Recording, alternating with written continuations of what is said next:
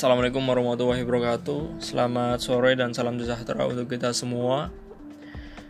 Yang saya hormati Pak Yosi selaku dosen pengajar mata kuliah ekonomi politik dan kelembagaan Serta tak lupa yang saya cintai dan yang saya sayangi teman-teman sekalian. Perkenankanlah saya Ribu Diman Di sini saya akan menceritakan ataupun memaparkan mengenai dampak dan kebijakan terhadap tindak pidana kasus korupsi dalam perspektif ekonomi politik di mana kasus yang diangkat adalah kasus korupsi Bupati Kota Waringin Timur, Kalimantan Tengah. Tindakan memperkaya diri sendiri maupun orang lain secara terencana dan tanpa hak merupakan pengertian dasar mengenai apa itu korupsi. Tindakan korupsi tersebut tentunya tidak diharapkan oleh negara mana pun karena menyimpang dari nilai dan norma yang berlaku serta ideologi dasar sebagai pedoman manusia dalam kehidupan bernegara.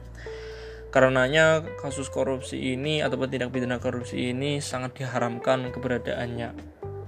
Tindak pidana korupsi dapat diringkas melalui poin-poin sebagai berikut. Yang pertama adalah pelakunya merupakan perseorangan, kemudian tindakan melawan hukum, memberikan keuntungan yang tidak harus untuk pribadinya, akan tetapi juga untuk perseorangan lain atau korporasi. Kemudian merugikan keuangan atau perekonomian negara, menyalahgunakan apa yang telah diamanahkan. Berbicara masalah korupsi, tentunya sudah tidak asing di telinga kita sebagai masyarakat Indonesia. Banyak sekali persoalan yang mengatasnamakan korupsi, di mana korupsi ini selalu menyeliputi negara ini, ya teman-teman.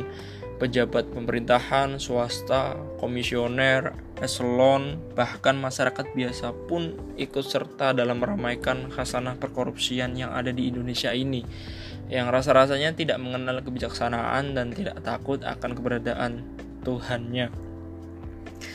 Di Indonesia sendiri kesadaran bahwa tindak pidana korupsi merupakan kegiatan maupun tindakan yang luar biasa atau disebut extraordinary crime sudah dimulai secara bersamaan pada kurun waktu lahirnya era reformasi. Kesadaran ini lahir karena tindak pidana korupsi merebak sangat luas, yang mana tidak hanya merugikan keuangan negara saja, akan tetapi merupakan suatu pelanggaran terhadap hak-hak sosial ekonomi masyarakat secara luas. Sebagai extraordinary crime, korupsi telah berkembang begitu canggih baik dari sisi pelakunya maupun dari modus operasinya. Sehingga dengan begitu untuk dapat memadai dengan baik pemberantasan korupsi harus dilakukan dengan cara-cara yang tidak biasa ataupun cara-cara ekstrim juga. Dalam pemberantasan tindak pidana korupsi tentunya memerlukan upaya-upaya terpadu dan sinergitas perbaikan sistem akuntansi dan sistem hukum. Gunanya untuk apa? Gunanya untuk meningkatkan mutu kerja serta memerlukan perpaduan kerja dari lembaga pemeriksa dan pengawas keuangan seperti halnya BPK, Irjen, Bawasda, dan PPATK dengan lembaga penegak hukum seperti kepolisian, kejaksaan, KPK maupun kehakiman.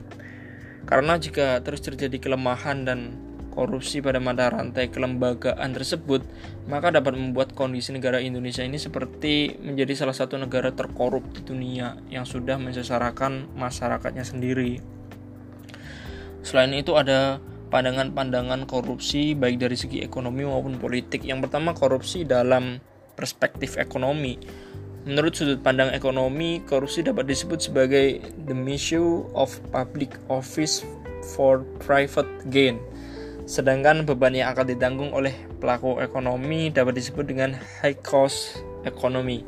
Istilah-istilah tersebut menjelaskan bahwa para, pada tindak pidana korupsi ini memiliki potensi yang membesar di negara yang menerapkan kontrol dan pengawasan secara ketat dalam melakukan aktivitas perekonomian yang mana memiliki monopoli power yang besar dikarenakan yang disalahgunakan adalah perangkat publik yang bertujuan untuk memberikan keuntungan pribadi. Adanya kekeliruan yang dilakukan oleh negara berkembang di mana mencontoh negara kapitalis dalam hal berinvestasi asing secara terbuka dan bebas, tetapi dalam prakteknya justru terlalu banyak diatur oleh pemerintah sehingga pencerdasan ke masyarakat tidak dapat tersampaikan secara baik yang mana mengakibatkan masyarakat ini sendiri untuk melakukan kerjasama dengan asing, padahal melihat kredibilitas dari pemerintah yang belum baik, sehingga muncul adanya high cost ekonomi itu sendiri. Kemudian selanjutnya ada korupsi dalam perspektif politik. Manusia ini merupakan objek dari perpolitikan ya, yang mana diposisikan sebagai makhluk sosial dan sifat individual dari manusia itu sendiri. Sifat ingin memiliki kekuasaan atas suatu hal, menonjolkan diri mendapat pengakuan dan ingin selamanya menjadi pemenang merupakan contoh sifat manusia sebagai insan politik. Sifat ini mendorong persaingan antar manusia, maka politik ini dapat didefinisikan sebagai alat untuk meraih kekuasaan. Setelah reformasi, praktik korupsi mengalami pergeseran pola. Di saat masa Orde Baru, korupsi dapat dikatakan tersentralisasi. Korupsi yang tersentralisasi ini tidak lepas adanya pengelolaan kekuasaan yang juga tersentralisasi, yang mana bertujuan untuk mendorong dan menopang stabilitas perekonomian dan politik secara tepat. Selain perspektif hubungan ataupun korelasi antara korupsi dengan ekonomi sebagai berikut. Menurut ilmuwan Mauro, corruption and growth Korupsi memiliki hubungan yang negatif dengan tingkat investasi, pertumbuhan ekonomi, dan pengeluaran pemerintah untuk program sosial dan kesejahteraan. Hal ini merupakan bagian dari inti ekonomi makro dan kenyataan bahwa korupsi ini memiliki hubungan langsung dengan hal-hal tersebut. Kemudian pernyataan dari Dieter Fries yang mengatakan bahwa meningkatnya korupsi juga meningkatkan biaya barang dan jasa yang kemudian bisa melonjakkan utang negara. Pada keadaan ini, inefisiensi terjadi sebab ketika pemerintah mengeluarkan lebih banyak kebijakan pada kondisi tersebut, namun disertai dengan maraknya praktek korupsi, bukannya memberikan nilai positif. Misalnya keadaan yang teratur dan terstruktur, namun justru memberikan negatif value added bagi perekonomian secara umum. Kemudian selanjutnya hubungan korupsi dengan politik. Korupsi merupakan tindakan yang sudah lama ada dalam tatanan perpolitikan Indonesia. Ketika Orde Baru, korupsi masih didominasi oleh pemerintah pusat dan ketika berada dalam reformasi, korupsi telah berubah menjadi milik banyak orang, yang mana merupakan tindak kejahatan yang bisa memiskinkan negara itu sendiri. Korupsi merupakan bahaya ketahanan negara karena peranannya dalam mereduksi ekonomi negara itu sendiri. Korupsi dan politik merupakan dua komponen yang bisa berubah menjadi hubungan yang melanggengkan kekuasaan. Ketika penguasa merasa bahwa tidak cukup untuk mempertahankan amanah kepemimpinannya dengan cara yang bersih, maka jalan yang buruk akan ditempuhnya untuk memenuhi kepentingan pribadinya. Konspirasi negatif tentu akan timbul ketika cara-cara kotor dipakai untuk mensejahterakan kehidupan. Orang akan lebih tertarik memilih jalan tersebut Korupsi juga diindikasikan dapat memberikan keuntungan bagi partai politik jika dana untuk pembiayaan operasionalnya semakin terus berkurang. Tindak pidana korupsi yang terjadi di Indonesia dari tahun 2015 sampai 2019 dinilai fluktuatif.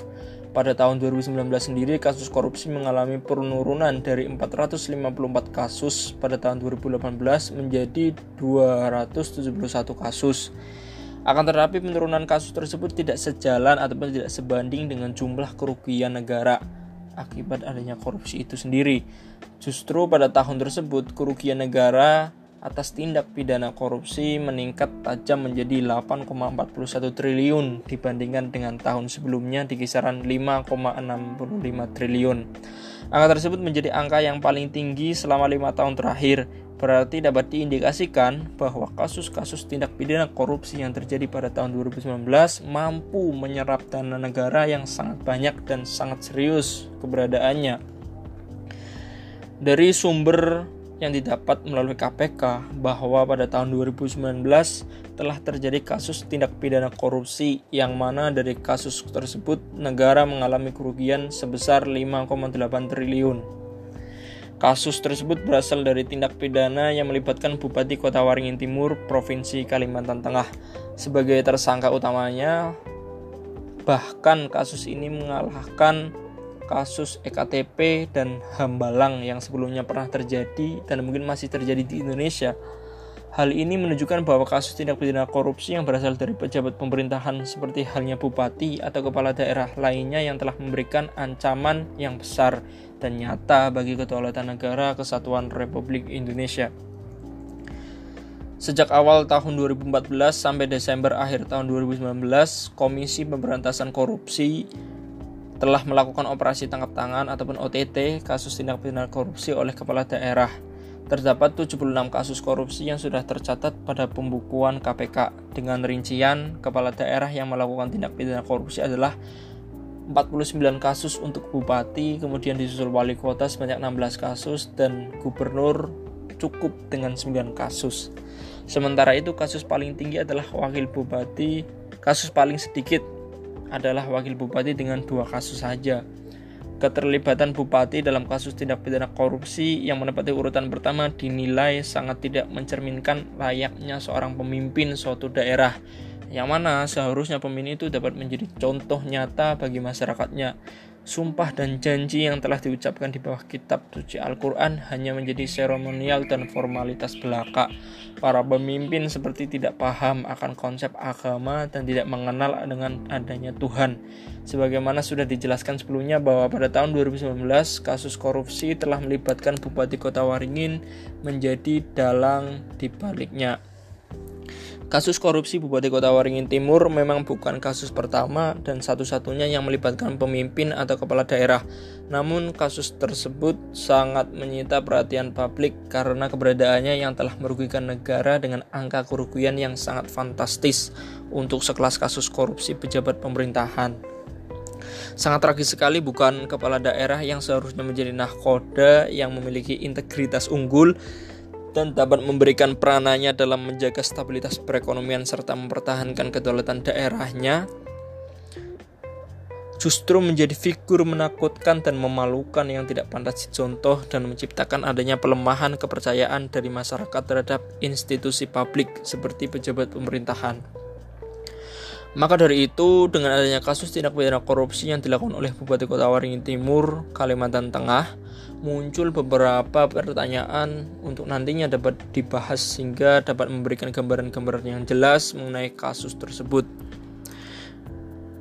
Kemudian pertanyaan itu apa saja? Yang pertama ada penyebab apa penyebab kasus korupsi Bupati Kota Waringin Timur?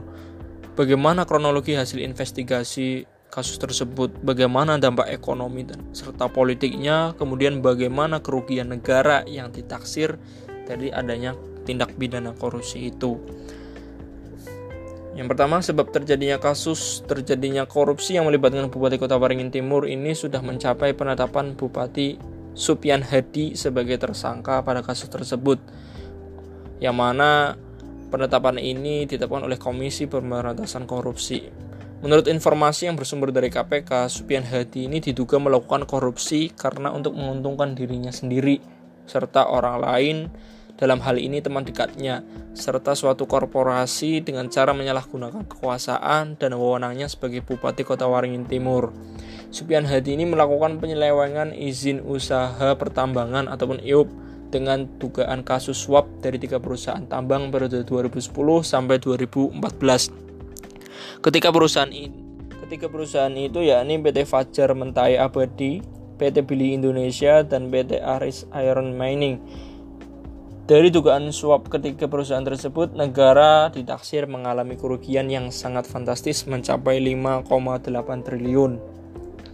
Setelah adanya aktivitas dan tindakan penyimpangan dari tatanan hukum yang dilakukan oleh Supian Hadi dan CS sebagai Bupati Kota Waringin beserta korporasinya dari ketiga perusahaan yang melakukan kejahatan maksimal serta adanya pelaporan yang semakin memperkuat hasil investigasi dari KPK, Komisi Pemberantasan Korupsi ini dapat membongkar permasalahan tersebut dan menetapkan Supian Hadi sebagai tersangka utama atas dugaannya suap terkait perizinan IUP dan penerimaan gratifikasi atas perizinan proyek tambang yang dia keluarkan berupa mobil Toyota Land Cruiser, Hummer H3 dan uang sebesar 500 juta. Suap dan gratifikasi tersebut diterima atas izin-izin yang dikeluarkan untuk ketiga perusahaan tersebut. Tindak pidana korupsi yang dilakukan oleh Supian Hadi dari tahun 2010 sampai tahun 2014 mendapat jeratan hukum tindak pidana dengan pasal 2 ayat 1 atau pasal 3 dalam Undang-Undang Nomor 31 tahun 1999 sebagaimana telah diubah menjadi Undang-Undang Nomor 20 Tahun 2001 tentang Pemberantasan Tindak Pidana Korupsi Yunto pasal 55 ayat 1 ke 1 KUHP. Kemudian beralih ke, kerugian, ke kerugian negara bahwa pada kasus tindak pidana korupsi yang menjerat Bupati Kota Waringin ini jelas menimbulkan efek buruk terhadap negara.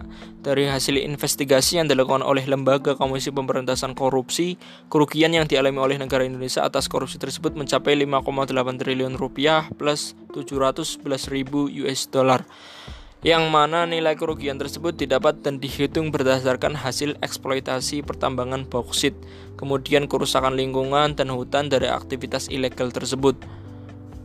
Didapat dari para ahli pertambangan, korupsi yang dilakukan oleh Bupati Kota Waringin dan ketiga perusahaan diduga menimbulkan kerugian keuangan negara yang dihitung dari nilai hasil produksi yang diperoleh secara melawan hukum, kerusakan lingkungan, dan kerugian sektor kehutanan.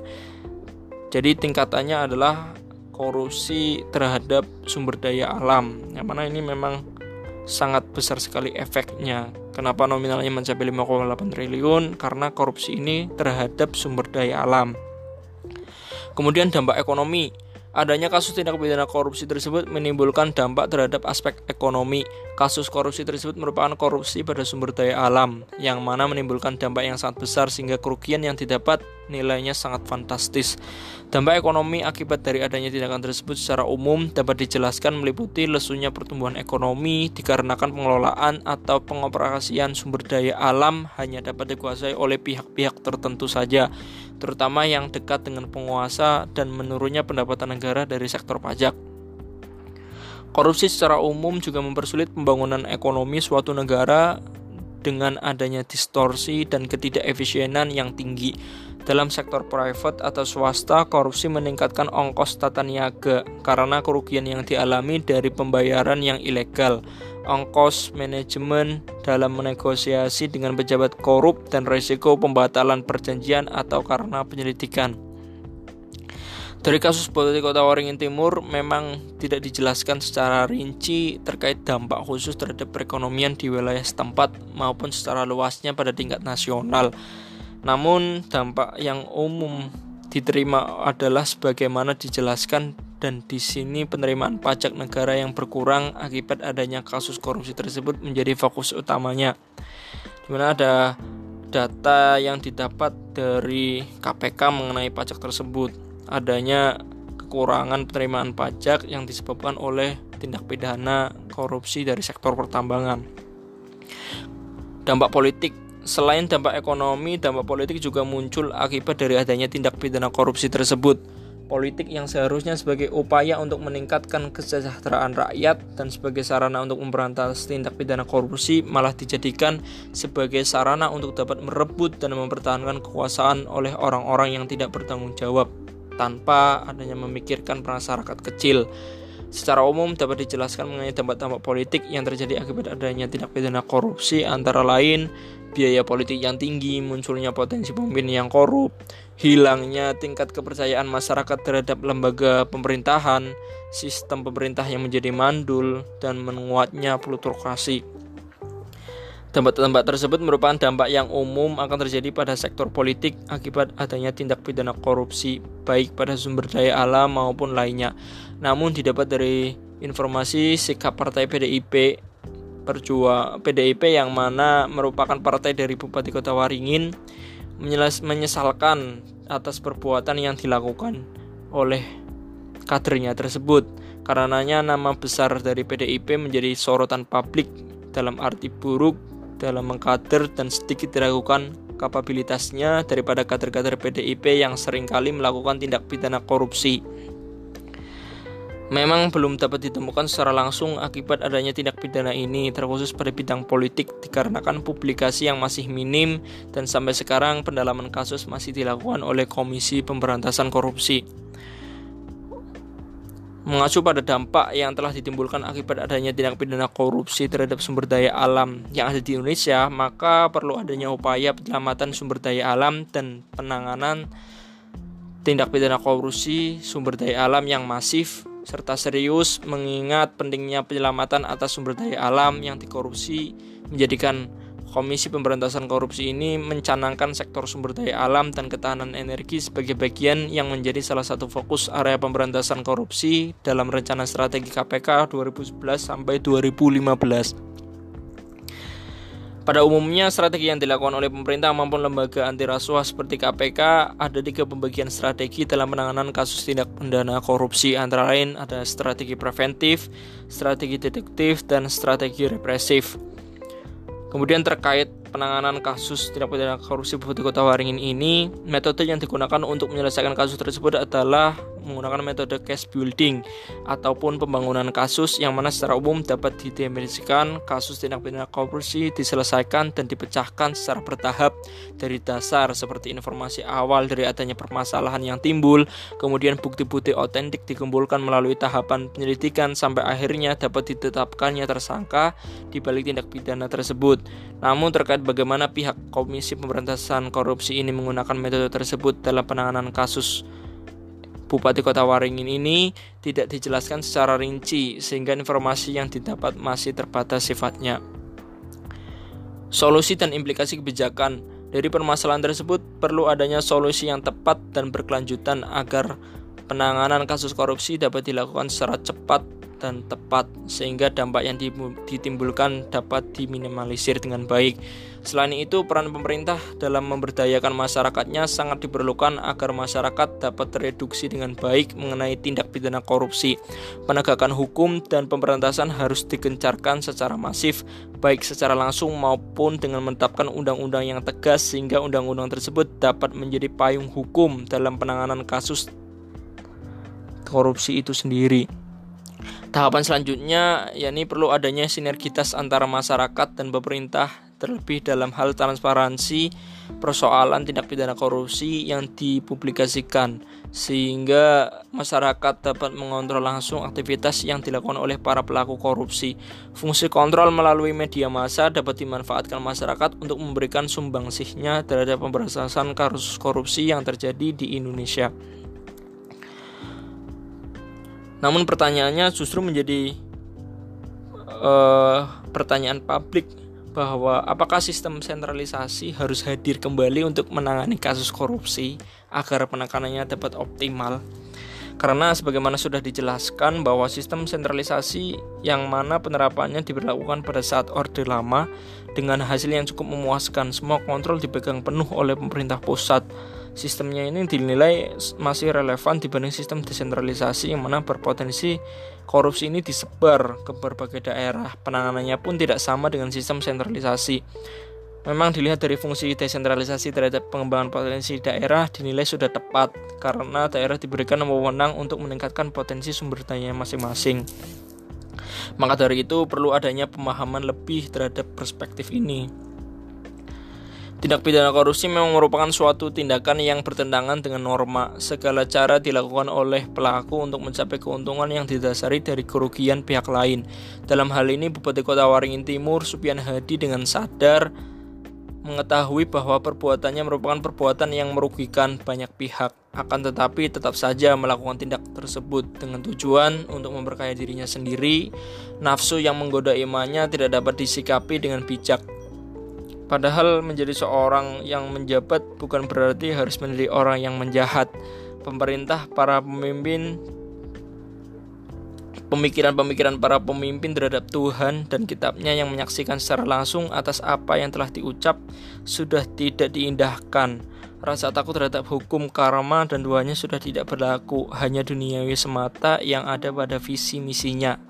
Dari kasus ini kita dapat belajar bahwa dampak yang ditimbulkan dari tindak pidana korupsi sangatlah kejam dan tidak akan pernah mendengar tangisan rakyat yang kelaparan karena tidak dapat mencukupi kebutuhan. Sungguh ironis sekali apa yang terjadi di negeri ini. Indonesia yang dikenal sebagai negara berkebudayaan timur yang mana menjunjung tinggi norma dan etika malah justru menjadi salah satu negara terkorup di dunia. Harapannya adanya semangat persatuan dan kesatuan seluruh masyarakat Indonesia termasuk kita sebagai golongan pemuda untuk mempeloporinya. Bersama-sama kita memerangi perbuatan haram ini sehingga kasus korupsi di Indonesia ini akan semakin tertekan, angkanya semakin menurun, terutamanya pada kasus korupsi yang menjerat para pemimpin-pemimpin daerah maupun yang lainnya sehingga para pemimpin-pemimpin ini menjadi contoh yang baik dan teladan yang baik untuk masyarakatnya. Demikian apa yang dapat saya sampaikan mengenai dampak ataupun menelaah terkait dampak korupsi terhadap perspektif ekonomi politik. Semoga dapat bermanfaat untuk teman-teman sekalian. Kurang lebihnya mohon maaf atas kesalahan kata yang terucap. Sekian terima kasih. Wassalamualaikum warahmatullahi wabarakatuh.